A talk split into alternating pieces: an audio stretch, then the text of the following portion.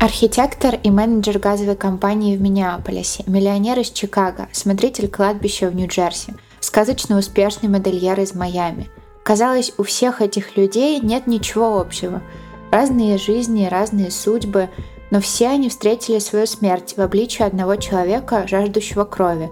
Имя ему Эндрю Кьюненнон. Эндрю был очень умен. Он знал, как манипулировать людьми – и использовал это, чтобы получить то, что он хотел от всех в своей жизни. Но Эндрю никогда не получал желаемого в полном объеме. Он хотел большего, и, кажется, был только один способ этого добиться – убийство. Сначала он убил в порыве ярости, а потом, потом он втянулся и подсел на адреналин и ощущение собственной власти над человеческой жизнью, так же, как он подсел на наркотики. И это закончилось трагедией. Всем привет! Это подкаст «Тут такое дело». Меня зовут Даша. А меня Маша. И сегодня нас ждет дело, про которое слышали очень многие. В американской истории преступлений это сериал такой, ему посвящен целый сезон, и я его сильно рекомендую, потому что, на мой взгляд, отлично получилось передать всю канву истории, характер основных героев. И да, это дело убийства Джани Версачи, итальянского дизайнера, модельера и просто икону в мире моды. И убийство Версачи было одним из эпизодов серийных убийств, совершенных Эндрю Кьюненоном, молодым человеком, который желал отомстить за свои неудачи. Почему выбор пал на Версачи? Что случилось в роковой день 15 июля 1997 года на ступеньках особняка Джанни и мог ли кто-то это остановить? Поговорим в сегодняшнем выпуске. Но перед тем, как начать, мы хотим продолжить наш рассказ о постоянном партнере подкаста – образовательной платформе «Нитология». С помощью нитологии можно освоить новую профессию или развиваться в уже существующей. На платформе есть курсы по самым разным направлениям, и можно выбрать курс себе по душе. По статистике, 85% выпускников нитологии довольны своим обучением, и мы с Машей в их числе. Об этом мы рассказывали в предыдущем выпуске – на курсах нетологии много практики с обратной связью, а задания — настоящая задача специалистов, на которых можно потренироваться и собрать себе портфолио. Все это поможет найти новую крутую работу или получить нужные навыки, чтобы развиваться в действующей. Мы вместе с командой нетологии подобрали интересные курсы и будем рассказывать вам о них в наших выпусках. Сегодня начнем. Но не будем забывать про наше традиционное вступление и, как всегда, напоминаем вам, что наш подкаст выпускается исключительно в развлекательных целях и предназначен только для лиц старше 18 лет. Мы также не рекомендуем слушать наш подкаст людям с повышенной чувствительностью, так как мы с Машей обсуждаем все детали преступлений, ничего не скрывая. А еще мы, как всегда, за взаимное уважение, активное согласие, не насилие и соблюдение законодательства. Мы не поддерживаем распространение насилия, не одобряем преступников и их преступления, даже если иногда говорим про них в шутливой форме, и надеемся, что и вы тоже. И наша история сегодня начинается с одного человека, с Эндрю Кьюненнона. И мы с вами уже слышали много историй, когда люди проявляли наклонности серийного убийцы в самом раннем детстве, например, издевались над животными или другими людьми, крали или поджигали вещи — и такие дети обычно не получали никакой помощи во взрослом возрасте и находили только один способ справиться со своей агрессией — насилие. Но Эндрю Кьюненен был совсем другим ребенком. Он не был склонен к насилию, родители его обожали и боготворили, и если бы обстоятельства сложились по-другому, Эндрю вполне вероятно бы пополнил ряды талантливых молодых людей, живущих счастливую и спокойную жизнь. Но его судьба сложилась иначе. Младший из четырех детей Эндрю Филипп Кюненен родился 31 августа 1969 года в Нэшнл-Сити, штат Калифорния, в семье Модеста Кьюненена, американца филиппинского происхождения, и Мэри Энн Шилачи, американки итальянского происхождения. Мэри Энн, его мать, была дочерью иммигрантов в Сицилии, которые переехали в Огайо в поисках лучшей жизни. И семья Мэри Энн была очень религиозной, вот прямо очень. И Мэри Энн выросла очень закрытой и закомплексованной, ей не давали общаться с другими детьми, особенно с мальчиками, и вдобавок она была пухленькой и очень этого стеснялась. В подростковом возрасте Мэри диагностировали депрессию, и она боролась с ней всю свою жизнь в дальнейшем. Когда Мэри исполнилось 18, умерла ее мама, и Мэри решила поехать жить к своему брату в Калифорнию, в город Лонг-Бич. Ее брат жил там со своей женой. И у Мэри Энн были плохие отношения с женой брата. Жена как будто бы своего мужа, Ей не нравилось, что Мэри и ее брат там обнимаются при встрече, например, или общаются на самые разные темы. Но Мэри Энн очень нравилась. В Калифорнии в 60-е Лонг-Бич был шумным и процветающим городом, где постоянно была куча моряков, и Мэри Энн не хотела уезжать, она хотела остаться там. И как-то вечером Мэри Энн работала в баре, она перебивалась такими легкими подработками, и там она увидела молодого загорелого незнакомца в белоснежном пиджаке. И Мэриэн влюбилась с первого взгляда и потеряла голову тут же. Незнакомцем оказался Модеста Кьюненнон, который просил звать его просто Пит. Так необычно, почему Пит? Потому что он был с Филиппин, и он понимал, что это имя выдает его происхождение. И ему это не нравилось. Ему хотелось на американский манер. Mm. Просто Модеста Кьюненен, я бы, наверное, никогда не сказала, что он с Филиппин. Ну, Модеста похоже на имя. Это и есть имя. Ну, в смысле, на имя человека, который не в Америке родился. Не, ну понятно, что не в Америке, но у меня почему-то такое Модеста, что-то такое более европейское. Но я просто не Ну, знаю. в общем, он стеснялся, он придумал себе американское имя Пит. И Пит был сыном филиппинских иммигрантов и прошел через все то, через что проходила Мэри Энн в детстве и юношестве. Но вот что точно отличало Пита от Мэри, это то, что Пит был очень амбициозным и целеустремленным. И по этой причине он решил присоединиться к военным. На момент знакомства с Мэри Энн он был офицером и дамским угодником. У него было много подружек, и он славился своими манерами. Начинается все опять как сказка, но мы все знаем, насколько быстро это рушится. Отношения Пита и Мэри Энн развивались очень быстро. Они оба были молоды, влюблены и быстро решили пожениться. Тем более Мэри Энн практически сразу же забеременела. Уже в браке она родила их первого ребенка, сына Кристофера, а затем дочь Елену. Но отношения Мэри Энн и Пита очень быстро ухудшались. Пит был уверен, что Елена не его дочь. И он так и говорил, у меня всего четыре ребенка в семье, и только три из них мои. Это так странно. С чего он это взял, непонятно. Мэриэн всегда очень была закрыта и замкнута. Она сидела дома, у нее не было никаких друзей-мужчин, у нее вообще было очень мало друзей. Может быть, для него это был просто повод? Скорее всего, потому что из-за этого в глазах Пита казалось, что Мэриэн очень плохая, и ее можно избивать. И он начал ее избивать. О, нет. Да, у них были очень плохие отношения в, после рождения второй дочери. А Мэри Энн, которая до этого тяжело переносила материнство и чувствовала, что ее депрессия усугубляется, начала себя чувствовать еще хуже. И она просто не представляла из-за того, что у нее было много комплексов, она очень переживала, что она будет делать. Она не могла от него уйти. Но они все равно, это решение меня каждый раз удивляет, они все равно решили родить еще больше детей. То есть все и так разваливается. У нас ужасные отношения, мы, похоже, ненавидим друг друга но больше детей. Следующая родилась дочь Реджина, и в этот же год они купили свой первый дом. И последним в семье, уже в этом новом доме, родился Эндрю. И Эндрю родился в семье, где мать и отец уже не просто охладели друг другу. Нет, Мэри Энн и Пит ненавидели друг друга, но не могли расстаться. И Эндрю занял в семье особенное место. Когда Мэри Энн рожала Эндрю, у нее случилось внутреннее кровотечение, и она осталась в больнице — а Эндрю забрал Пит. И первое время он за ним и ухаживал. И из-за этого у них были особые отношения, и Пит любил его больше всех остальных детей. Если он, конечно, любил своих детей, я не уверена.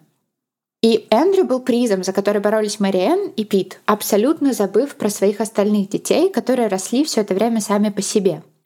И ради того, чтобы Эндрю, их драгоценный Эндрю мог получить все самое лучшее, Пит даже решил пойти учиться, чтобы потом поменять работу на более престижную и высокооплачиваемую. К слову, его амбиции тут тоже сыграли свою роль. Он всегда хотел больше и больше.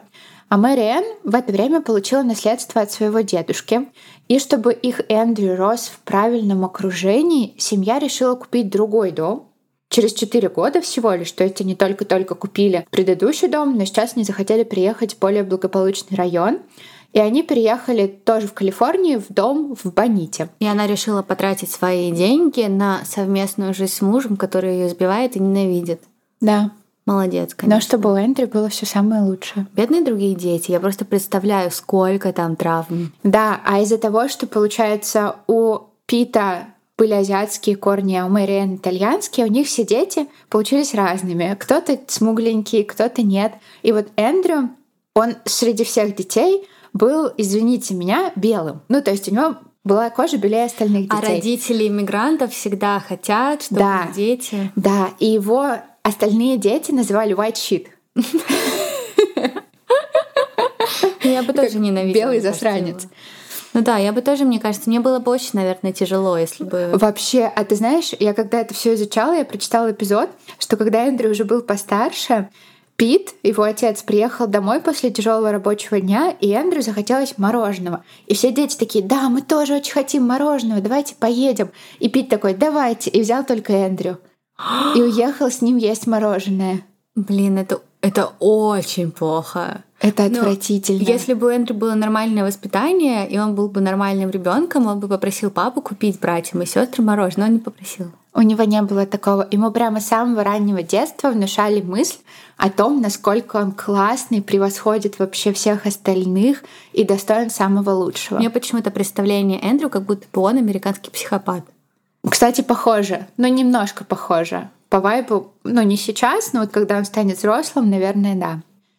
Вот этот вот новый дом в Боните, он не был каким-то роскошным или супер дорогим, но он был совсем рядом, по другую сторону улицы, с шикарными, огромными домами богатых людей.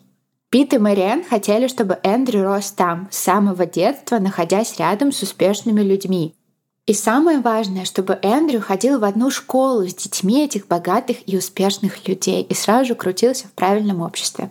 Сам Эндрю рос очень красивым ребенком. У него были большие глаза, чуть-чуть смуглая кожа. Родители называли его принц.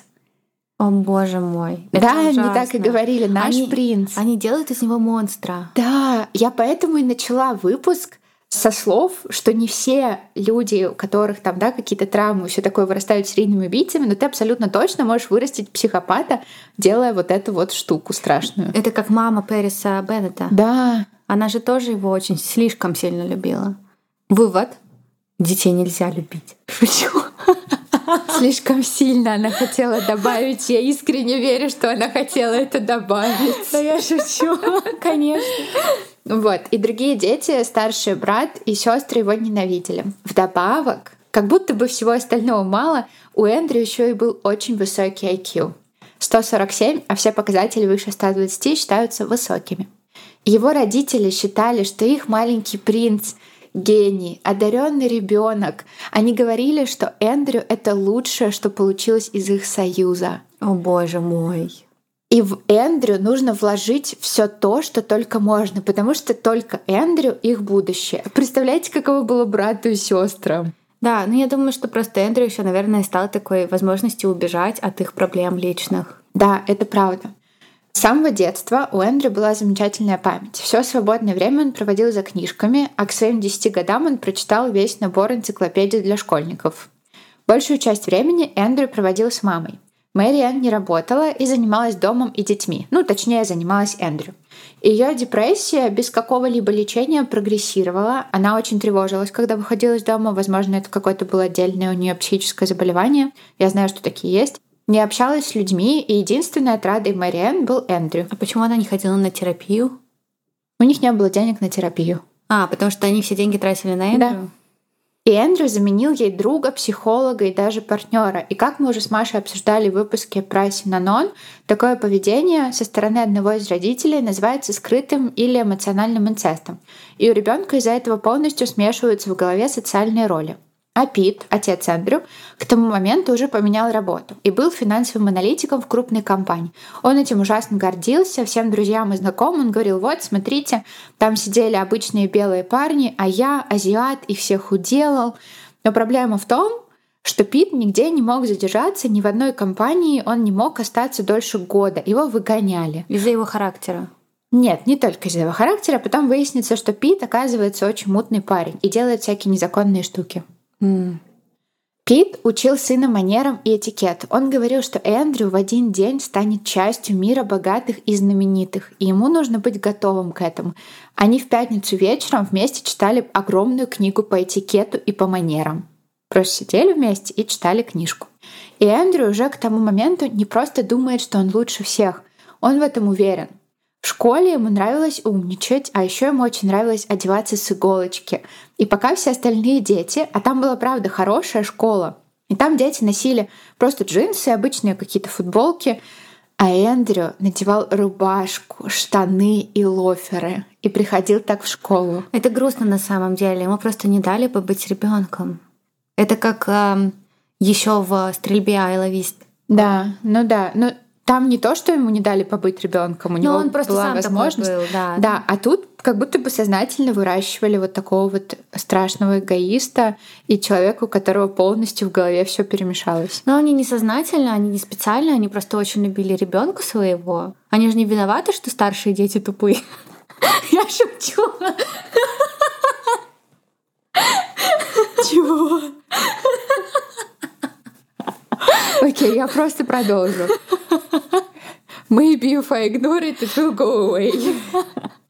Не, ну, и, и, конечно, без шуток, родители же не виноваты, что Эндрю таким получился. По сути, мне кажется, они даже не проводили такой параллели. Ну, в смысле, их вина в том, что Эндрю получился таким есть, но они это не делали так Специально, сознательно. Да. да. Ну, в смысле, они должны были это делать сознательно. Просто они не сделали это сознательно. Имеем то, что имеем. Имеем серийного убийцу в итоге. И Эндрю стеснялся очень сильно своей семьи и ее принадлежности к среднему классу. Поэтому он в школе выдумал целую историю про своего отца. Якобы Пит был главой мафиозной группировки на Филиппинах, и ему пришлось сбежать от врагов в Америку и скрываться там. Он занимался стрельбой, постоянно его отец. У них там был даже какой-то полигон на заднем дворе, по словам Эндрю. И он постоянно готовился к тому, чтобы вернуться туда и снова возглавить свою мафиозную империю. Как же это грустно, что родители отдавали ему вообще все, а он просто их стыдился. Да. И эту легенду Эндрю продолжает поддерживать и дальше, когда поступает в старшую школу Бишопа, еще более привилегированную крутую школу для одаренных детей. В своем заявлении на вопрос, если бы у вас было только одно желание, каким бы оно было, Эндрю ответил Успех, дом с видом на океан, два прекрасных ребенка, три собаки и хорошие отношения с Богом. А что делать, если бы дети были не прекрасные? Тогда не нужны. Но ему, его попросили одну вещь написать. Одну вещь Эндрю. Но он знает, чего он хочет. Это тоже хорошо. Ну да, но Эндрю ужасный материалист, и он хочет богатства, и в этом списке он не упомянул там жену, например, да, или там любовь. Ну, вообще не важно, собаки, дети, дом, Бог, все, до свидания. Ну, Бог это не материальное, если что. Так что Никакой уж не материалист. Хорошо, я думаю, что Бога он просто так указал, знаешь, ну, чтобы хоть немножко добавить себе перчинки. И то, что Эндрю материалист, он очень хочет денег и богатства, важно для нашей истории. В школе Эндрю старается показать себя, но внутри ему тяжело, и он ужасно комплексует. Потому что если в школе в Боните были и обычные дети тоже, то в школе Бишопа все правда богатые и успешные. Ну, в смысле, дети богатых и успешных. А Эндрю-то только притворяется. Но Эндрю решает этого не показывать. Он ведет себя наигранно, дружелюбно, постоянно шутит, поддерживает разговоры на любые темы. И у Эндрю есть вот это чувство своего собеседника. Он понимает, когда нужно быть серьезным, когда нужно поменять тему, а когда разрядить обстановку. Он очень хорошо умеет читать людей. Но это круто. Он не только с высоким IQ, но он еще и не закрытый в себе. Да, но, возможно, это последствия высокого IQ, то, что он людей читает хорошо. Но он поддерживает, ну, знаешь, многие, например, не могут, наоборот, им сложно с людьми. Ну да, ну в смысле он манипулирует людьми на самом деле. Ну да, да, тоже верно. И этот свой талант вместе с обаянием и привлекательной внешностью Эндрю использует, чтобы найти себе компанию богатых и успешных, которых он сможет использовать. Ты смотрела когда-нибудь талантливого мистера Рипли? Нет. Вот там примерно по сюжету похоже на нашу историю. Я очень советую посмотреть и проникнуться еще больше вот этой вот атмосферой богатых и успешных и человека, который очень хочет в их круг, но никак не может попасть и готов сделать все. Вот Эндрю такой. И пока Эндрю пытается вписаться в такую компанию, его отец, который оброс долгами и, как выяснилось, в то время обманывал и обкрадывал клиентов своей фирмы, сбегает на Филиппины. Ого. Да, бросив семью, оставив Мэри Энн разбираться с долгами, с детьми, а Эндрю едет за ним. и у них с отцом особые отношения, отец его кумир, но на Филиппинах Эндрю почему-то не нравится. Он говорил, тут жарко, никакой социальной жизни, никакого возвышенного утонченного общества. Папа, я тебя, конечно, уважаю, но я обратно. Но я не могу без своего общества богатеньких. Да, до свидания. И он очень быстро возвращается назад. В 19 лет Эндрю заканчивает старшую школу, и на выпускном есть такая традиция в американских школах голосовать за человека, который с наибольшей степенью вероятности запомнится всем. Ну, там спустя 10 лет. Все таки Эндрю, потому что он супер странный. Да, Эндрю. Реально проголосовали за Эндрю. Он не всем нравился, но все точно сошлись на мнении, что, ну, забыть Эндрю точно невозможно. В своем выпускном альбоме Эндрю написал «После меня хоть потоп». И это слова маркизы де Помпадур, фаворитки Людовика XV. Ну, то есть вы понимаете пафос, да? После школы Эндрю поступает в Калифорнийский университет Сан-Диего, и он там занимается изучением американской истории. И еще на выпускном Эндрю знакомится с Элизабет Коут, блестящей выпускницей школы из богатой семьи. И он сближается с ней и с ее тетей и дядей.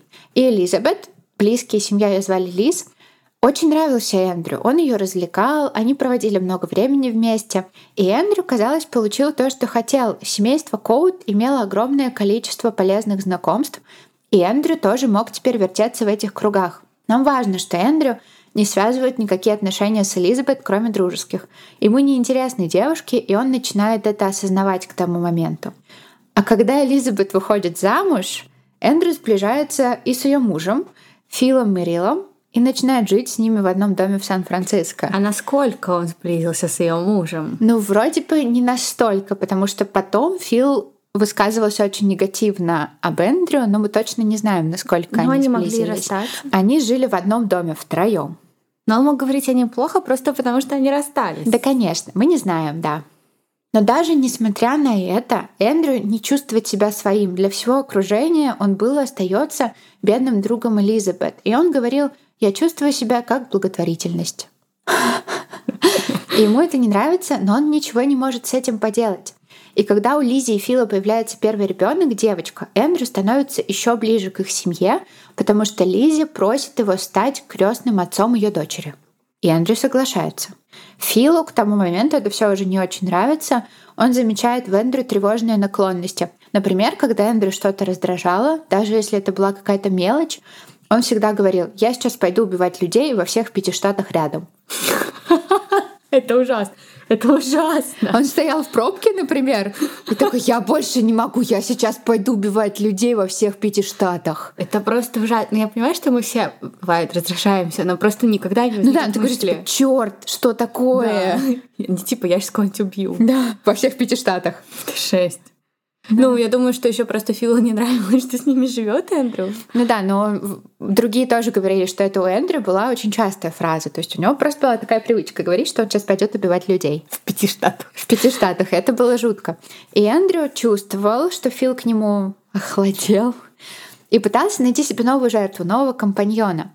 И он очень много времени проводил в барах и ресторанах, общаясь со взрослыми и состоятельными мужчинами. Он подрабатывал так? Да, он был жигало. А, да? Ну да, да, какое-то время своей жизни он так промышлял. И он позволял этим Нет, мужчинам... Я думала, что он проститутка был. Нет, но он не был проституткой, он был просто на содержании этих богатых мужчин, а взамен да. позволял пользоваться своим телом. Это так и называется. Ну, в смысле, ну он жигало, окей. И он часто позволял им платить за себя, взамен спал с ними. Его любимым баром был Midnight Sun. Там он проводил чуть ли не каждый вечер, употребляя наркотики и выдавая себя за наследника богатой и интеллигентной семьи. И в этом баре он познакомился с юристом Илаем Голдом, и Илай начал знакомить его со своими друзьями из высшего общества. И в этот момент Эндрю встретил Джанни Версачи. Знаменитый дизайнер на тот момент находится на пике своей популярности. Среди его клиентов Мадонна и принцесса Диана. Но успех пришел к Версачи не сразу.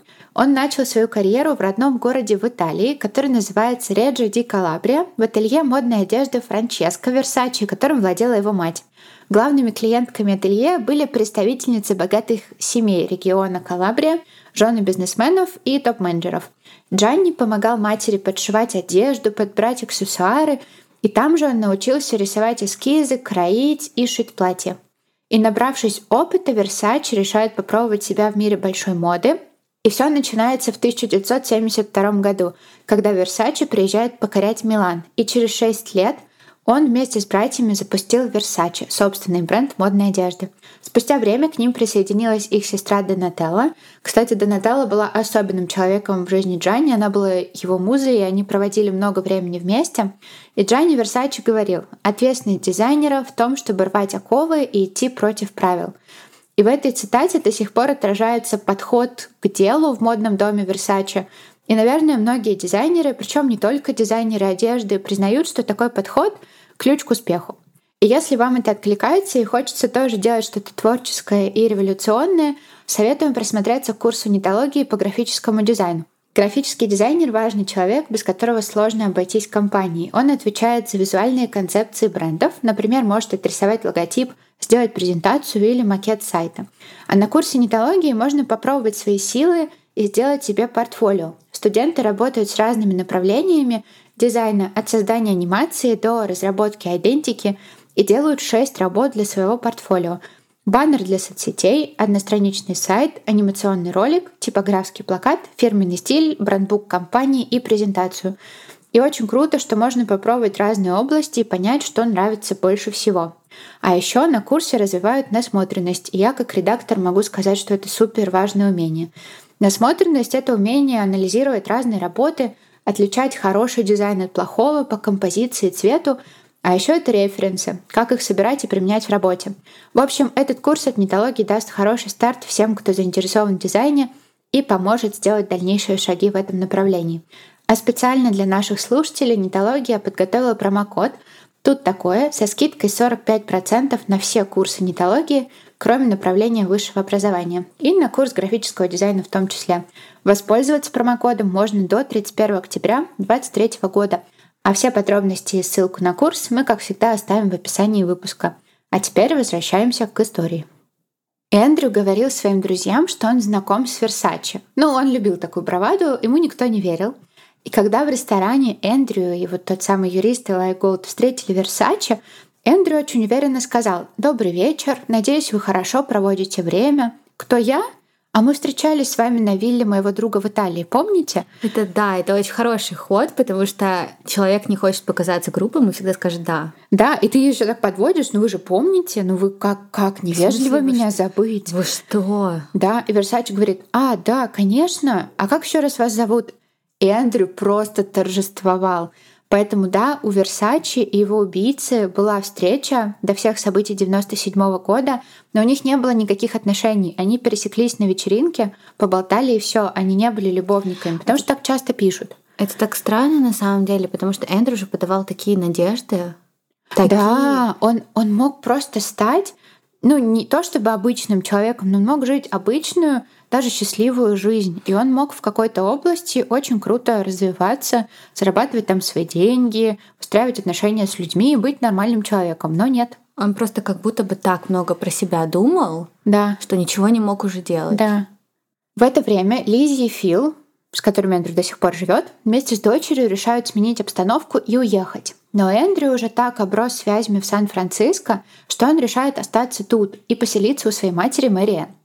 Мэри Энн все это время никто не помогал, и ей было тяжело и финансово, и ментально. А, то есть старшие дети сказали, ну, пусть тебе Эндрю помогает. Ну, типа такого, да, они все разъехались. А Эндрю требовал от своей матери удовлетворять все его потребности, готовить ему то, что он захочет, лобстера, стейк, креветки, убираться и стирать, давать ему деньги, а он просто уходил на свои тусовки. Это ужасно. Mm-hmm. Это, она страдала от депрессии. Да, но было еще хуже, потому что он начал кричать на нее, это слышали соседи и говорили, что там ужасный шум. И один раз во время ссоры он толкнул ее так сильно, что она ударилась о стену и получила вывих плеча. Представляешь? Ну вот это ужасно, это результат вот такого вот воспитания. Да, это правда. И в этот момент Эндрю из такого хитреца, который пытается получить все, что он хочет в жизни с помощью своего ума и обаяния, постепенно становится агрессивным. И над ним берут верх его зависимости. И это тоже важно знать. Эндрю зависим от алкоголя и наркотиков, от кокаина на тот момент. И он становится злее, все отчаяние ищет себе какую-то компанию, просто чтобы отвлечься от своих неудач и того, что у него ничего не получается до сих пор. И в это время, в 1995 году, Эндрю встречает своего лучшего друга и одновременно свою первую жертву — Джеффри Трейла, пилота и военного, и, по словам абсолютно всех вокруг, доброго, отзывчивого и очень честного. Джеффри сильно страдал от своей ориентации, особенно пока служил и видел, как все относятся к военным. Эндрю был очень близок к Джеффри, но только как друг. Эндрю хотел быть ему не просто другом, но Джеффри сразу сказал «нет». Несмотря на все это, Джеффри поддерживал его и не слушал все слухи, которые про Эндрю распространяли, говорил, что это все ерунда, и Эндрю бы так не сделал. А у Эндрю начались проблемы. Так как он был душой вечеринок, его звали везде, он решил продавать там наркотики. Подожди, пожалуйста, я запуталась. То есть Джеффри хотел быть с Эндрю, а Эндрю говорил нет. Нет, наоборот. Наоборот. Угу. Наоборот. Джеффри сказал нет, мы только друзья. А почему ему не нравился Эндрю? Ну да. Угу. Выбор Эндрю пал на кристаллический метамфетамин. Он покупал его в Калифорнии и привозил в Сан-Диего. Но, как это часто бывает, Эндрю начал употреблять сам. И с ним происходило страшное, потому что кристаллический метамфетамин и метамфетамин в целом разрушает мозг человека и центр удовольствия. И ломка после наркотика настолько сильная, что удержаться практически невозможно – и Эндрю подсел. Он тратил все деньги на наркотики и отчаянно искал новый источник средств. Ему нужен был пожилой, состоятельный мужчина. И таким мужчиной стал Кевин Норман, пожилой мужчина, чей партнер недавно умер от ВИЧ, и он был очень одинок. Кевин обеспечивал Эндрю. Он купил ему машину, предлагал вернуться на учебу или вообще был готов поддержать любое его начинание. Но Эндрю хотел наркотик, и Эндрю хотел тусоваться. На тусовках Эндрю нравилось сорить деньгами, и он наслаждался вседозволенностью и тем, что он наконец-то мог показать, насколько он богат и успешен, да, что но... на самом деле было неправдой. Ну да, не за свой счет, да. говоря. Да, но ему нравилось вот эту вот внешнюю оболочку создавать, он наслаждался этими моментами. Но когда у него ничего не получалось, он выходил из себя и злился. Ну а что там должно получаться? Он ничего не делает в жизни. Да. Просто ну, ничего. в смысле, если не получается вот эту браваду создать, что он богатый и успешный, mm. то он расстраивается. И в один из таких вечеров Эндрю увидел в углу бара высокого, красивого блондина. Этого блондина звали Дэвид Мэтсон. И ему было чуть за 30 на тот момент. Он преуспевающий архитектор Дэвида и, по словам Эндрю, любовь всей его жизни и одновременно вторая жертва. Но пока ничего не происходит. Эндрю не убийца, а просто красивый молодой человек, который покупает Дэвиду Мэтсону напиток в баре. Дэвиду понравился Эндрю, понравилась аура популярности вокруг него, и он насыпал Эндрю комплиментами. Так начались их отношения. И Эндрю старается скрывать свои отношения с Дэвидом от Нормана, который вот тот пожилой мужчина его обеспечивает – и наоборот, он не может рассказать Дэвиду, что он на самом деле не успешный бизнесмен с кучей активов и связей, а жигало его обеспечивает другой мужчина. А еще, кроме этих двоих, был еще честный открытый Джеффри, лучший друг Эндрю, и он тоже не понимал, что вообще с Эндрю происходит, где он пропадает все это время. Эндрю врал всем троим, рассказывал одному, что у него бывшая жена и дочь в Калифорнии, и он ездит туда, и показывал фотографию Лисы ее дочки, вот с которыми он жил тогда другому, что у него финансовые предприятия, ему нужно постоянно их проверять. И он постоянно что-то придумывал, при этом он не был хорошим лжецом, его часто ловили на несовпадениях. И Дэвиду, уверенному в себе, Дэвиду, который привык, что добиваются его, а не вот это вот все, очень сильно не понравилось поведение Эндрю, и он начал его игнорировать. И одновременно с этим Эндрю ругается и с Норманом, своим источником доходов, потому что Эндрю требует и скандалит он очень хочет новый Мерседес. Норман не соглашался, и Эндрю психовал. Но у Нормана было еще много вариантов не быть одному, и он сказал, никакой тебе машины, оставайся тут, а я уезжаю на выходные в Европу. И вот так Эндрю оттолкнул от себя и Нормана, и Дэвида. И он решил вернуться к Джеффри, своему другу в Сан-Франциско, и остался жить в его квартире. Но Эндрю вел себя ужасно и с Джеффри тоже. Ну, это просто, видимо, его ублюдский характер. Прям ублюдский. Ну а как это еще назвать? Он просто паразит, он живет за счет других. Это он... правда. Он вообще ни дня не работал в своей жизни. Вообще он свою больную мать просто избивает. И орет на нее и заставляет себя обхаживать. Да, и это не только наркотики, это просто его характер. Да, это правда. Просто ухудшенный наркотиками. И Джеффри Эндрю очень быстро надоедает, потому что Джеффри живет в квартире со своим постоянным партнером, а тут еще и Эндрю. И они начали ругаться. У Эндрю еще появилась дурацкая привычка, когда он врал своему окружению, а он делал это постоянно, он ссылался на Джеффри, мол, Джеффри все знает, он мой лучший друг с детского сада, спросите у него. А Джеффри было противно, потому что он ненавидел врать, да еще и не понимал, зачем Эндрю это вообще все делает. Эндрю в то время очень изменился. Его лучезарная улыбка погасла, он набрал вес, растерял весь свой лоск, вынужден был продать Инфинити, который ему подарил Норман, и был в целом в ужасном ментальном состоянии из-за наркотиков. Я это говорю, потому что мы приближаемся к убийствам. И самый основной вопрос, который возникает у всех, кто изучает, там, читает про эту историю, это мотив. И вот я решила проследить поэтапно, что происходило с Эндрю. И в том состоянии, в котором он был весной 1997 года он был максимально близок к убийству, к любому насилию. В апреле 1997 года Джеффри очень устал от постоянных ссор с Эндрю и попросил его уехать, просто съехать из его квартиры. И они жутко поругались. Джеффри сказал, что он уедет на выходные, чтобы дать Эндрю возможность остыть, собраться и найти себе квартиру. И Эндрю, который катастрофически не мог быть один, провел субботу с Дэвидом, архитектором. Он mm-hmm. просто восстановил с ним отношения. Я не знаю, на каких условиях. Они завтракали, гуляли, и Дэвид ничего не заметил. А вечером Эндрю сказал, что ему нужно уладить какие-то вопросы с Джеффри. Джефф уже был дома, в тот момент он вернулся в город. Эндрю оставил ему сообщение на автоответчик. Джефф не хотел с ним встречаться, но подумал, ладно. И они договорились встретиться в 9 вечера в кофейне недалеко от дома Джеффри. Но до кофейни они так и не дошли. Самое вероятное — это то, что Эндрю позвонил Джеффри еще раз и попросил прийти не в кофейню, а в квартиру Дэвида. Надеюсь, вы не запутались. Дэвида не было дома, и в 9.45 Джеффри зашел в лофт Дэвида. Все случилось очень быстро. Эндрю напал на Джеффри и молотком, который лежал на столе в квартире Дэвида, потому что там был небольшой ремонт, нанес Джеффри 27 ударов в голову. 27! Человеку, которого он всегда называл своим лучшим другом. Мы сейчас переглянулись. Это такое количество ярости и агрессии. И Эндрю вообще не нужно было много, чтобы потерять контроль. И тут большой вопрос, что в это время делал Дэвид. Был ли он в лофте, пока Эндрю убивал Джеффа, или ушел гулять с собакой? В лофте нашли две пары кровавых отпечаток обуви. Одни принадлежали Эндрю, а вторые должно быть Дэвиду, то есть он видел и знал, что случилось, но по какой-то причине не вмешивался. Эндрю мог угрожать ему физически или сказать, что Дэвид в любом случае будет соучастником убийства.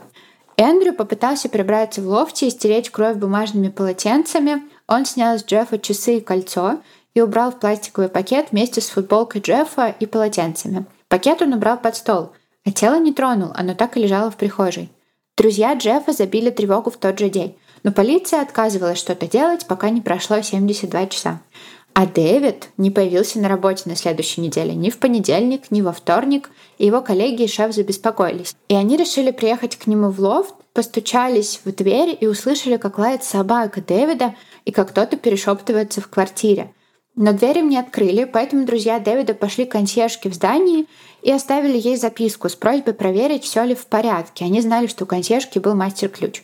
Консьержка вернулась только два дня спустя, и она зашла в лофт Дэвида, и как только она туда зашла, она увидела тело Джеффа, завернутое в ковер. И она жутко испугалась и тут же позвонила в полицию. Полиция приехала, и на месте преступления, кроме тела и пакета с вещами Джеффри, полиция нашла наручники, смазку, малярную ленту и сумку, где лежал пустой магазин пистолета, коробочка для 10 пуль, тоже пустая. А тем временем Дэвид и Эндрю уезжают все дальше и дальше в ярко-красном джипе Дэвида. Вот еще ярко-красный джип. Да. Просто как сделать так, чтобы тебя быстро поймали. Да. Ну, то есть он буквально похитил Дэвида и увез его. 3 мая этого же года два туриста наткнутся на тело Дэвида на Ист Раш Лейк. Это меньше 100 километров от квартиры Дэвида. Дэвида выстрелили трижды. Один раз в правый глаз, второй в правую щеку и третий в спину между лопаток. Вполне возможно, Дэвид пытался сбежать. Какой ужас просто. Представляешь, в глаз, в щеку. Ну, то есть он, да, он прям впритык да. стрелял. Да, видимо, первый был в спину, а потом дальше он подошел и стрелял мужу в лицо. Ужасно. Экспертиза показала, что Дэвид был мертв совсем недолго, максимум 36 часов.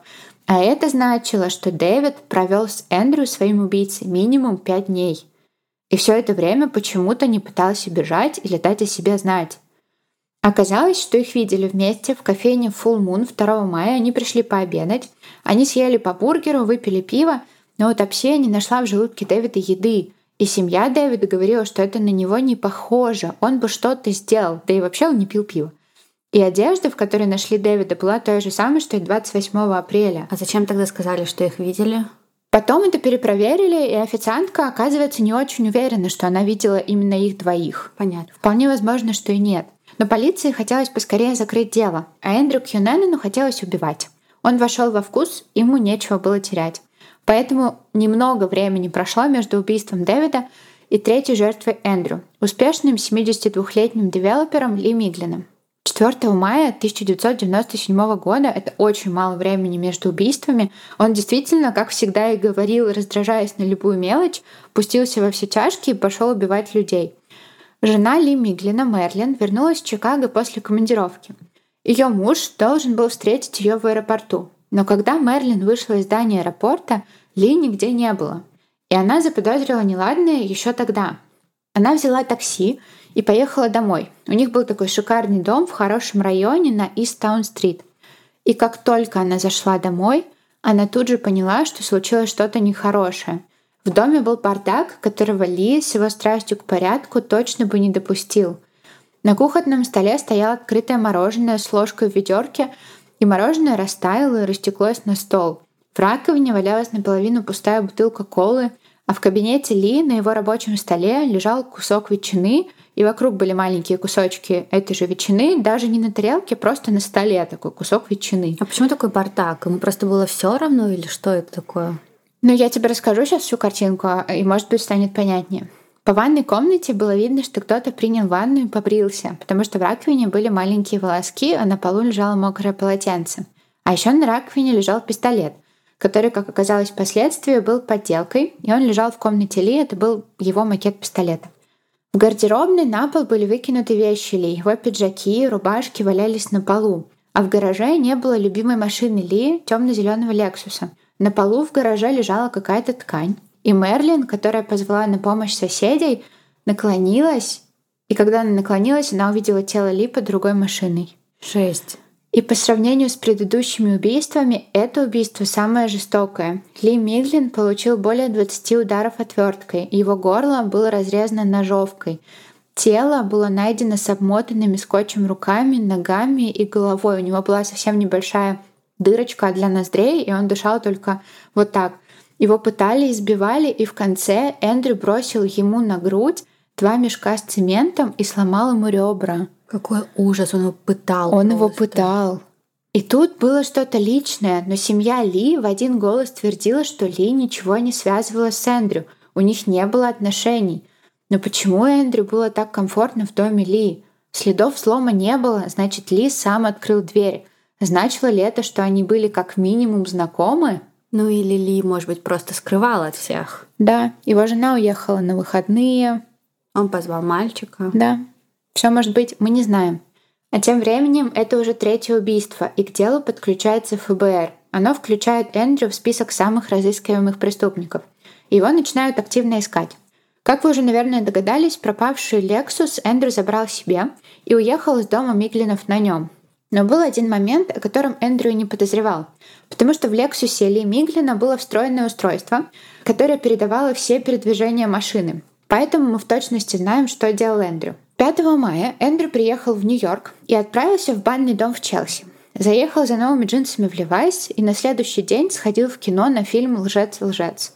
То есть он вел нормальную жизнь, ему было абсолютно все равно.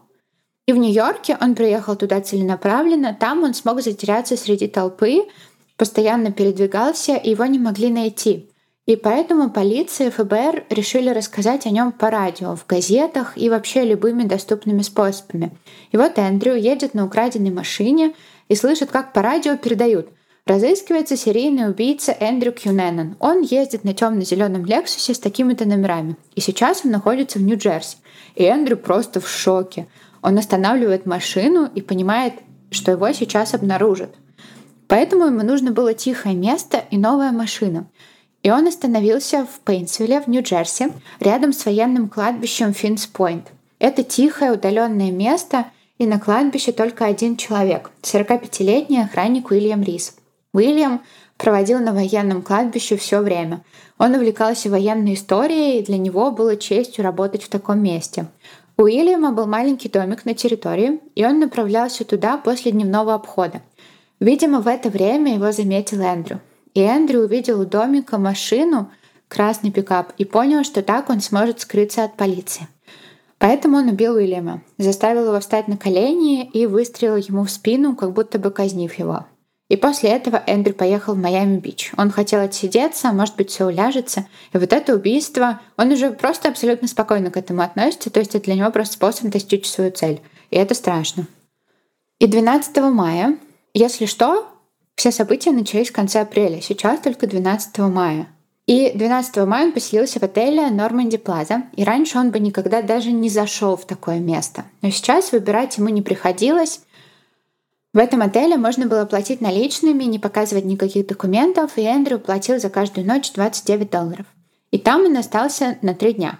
Все это время он маниакально просматривал газеты и пытался предугадать следующий шаг полиции. И в одной из газет он прочитал, что в свой особняк в Майами-Бич вернулся Джанни Версаче. Джанни и его партнер Энтони Д'Амико до этого долго путешествовали. Они ездили по Европе, летали на Кубу и, наконец, приехали в Майами-Бич. Джанни попросил своего водителя просто покатать их по городу и влюбился в Майами-Бич, в его энергетику. Поэтому он решил купить там дом. Его выбор пал на огромный особняк на Ocean Drive. Свое поместье он назвал Каса Касарина. Дом был огромный. Там было 20 комнат, и Джанни решил сделать его в итальянском стиле. И три года он занимался превращением Касса Касарина в дом мечты и в произведение искусства с мозаикой, греческими римскими мотивами, с золотом, но все это было сделано с большим вкусом. И об этом свободно писали газеты, и все знали, где Джанни живет. И для Эндрю по какой-то причине это стало триггером. Он видел перед собой успех и богатство, и, видимо, до такой степени озлобился, что решил просто уничтожить того, кто обладал этим богатством и добился этого успеха. Эндрю съехал из отеля Норманди Плаза и жил в другом отеле, поменьше и подешевле, представившись французским туристом. Все это время он пил, он пил прямо по бутылке водки каждый день, употреблял наркотики и читал книжки про жизнь успешных людей. Видимо, все это время он вынашивал мысль любить Джанни Версачи.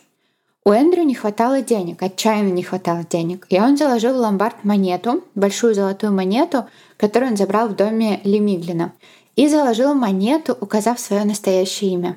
Он показал свои настоящие права, свой настоящий ID и даже дал адрес отеля.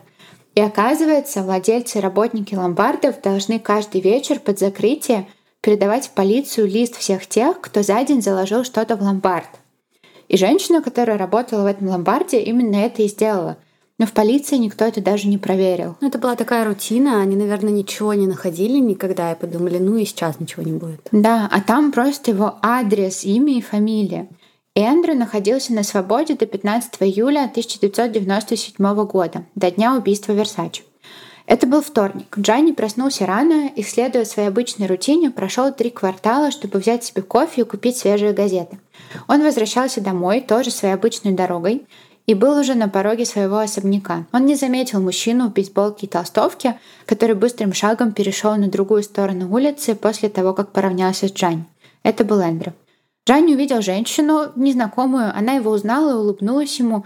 Джанни улыбнулся ей в ответ, и тут Эндрю дважды выстрелил ему в голову. То есть просто последнее, что видела женщина, это улыбающийся Версачи, которому в голову прилетают две пули. Где он научился так хорошо стрелять?